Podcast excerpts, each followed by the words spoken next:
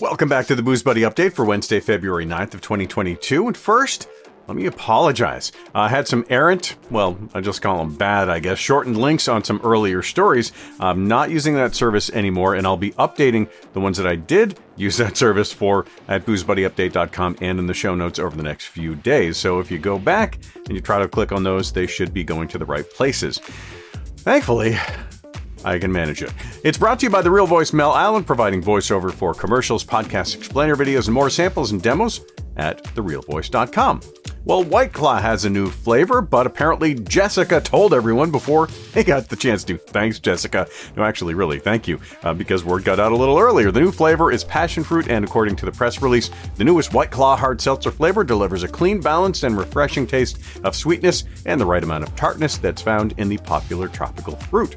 Like other White Claw flavors, uh, the passion fruit one is gluten free, 100 calories, 5% ABV. The pack was set to hit shelves in mid February, except apparently a few locations, like the way, place where Jessica bought it, and some other White Claw drinkers, maybe happened to get their hands on it a little bit early.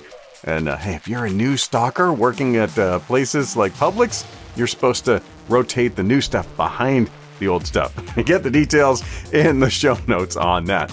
Well, hey, Valentine's Day is coming up, so I'll probably do a few more stories as we get closer just to give any of those last minute folks who haven't yet realized that the big game on Sunday the 13th might run afoul of Valentine's Day, which is, of course, Monday the 14th. Unless you plan early, with maybe these things like a spread of chocolate and wine pairings. Cupid's culinary coupling, as it's called in the article, helps you know what wine pairs well with milk chocolate, dark chocolate, and even that stuff that dares to call itself chocolate but isn't. And yes, white chocolate, I'm talking to you. But anyway, if you like it, that's fine. We have a wine to go with it. And this list runs everywhere from Gewürztraminer to Moscato d'Asti to Malbec to Zinfandel and everything in between and some others too.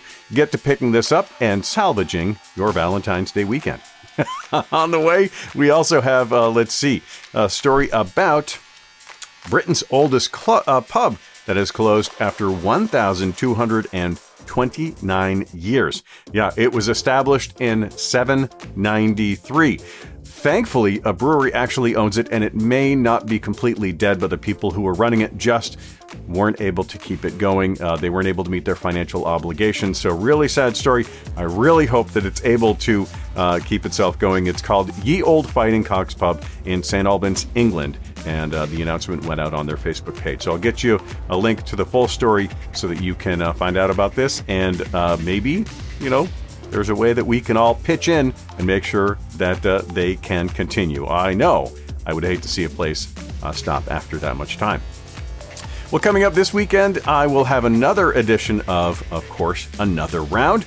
But there's still time to check out Greg Dunkling of the Business of Craft Beer program at UVM on the podcast or on the YouTube channel. Uh, also, the link is pinned right to the top of the Twitter feed I don't know if you knew we are on Twitter.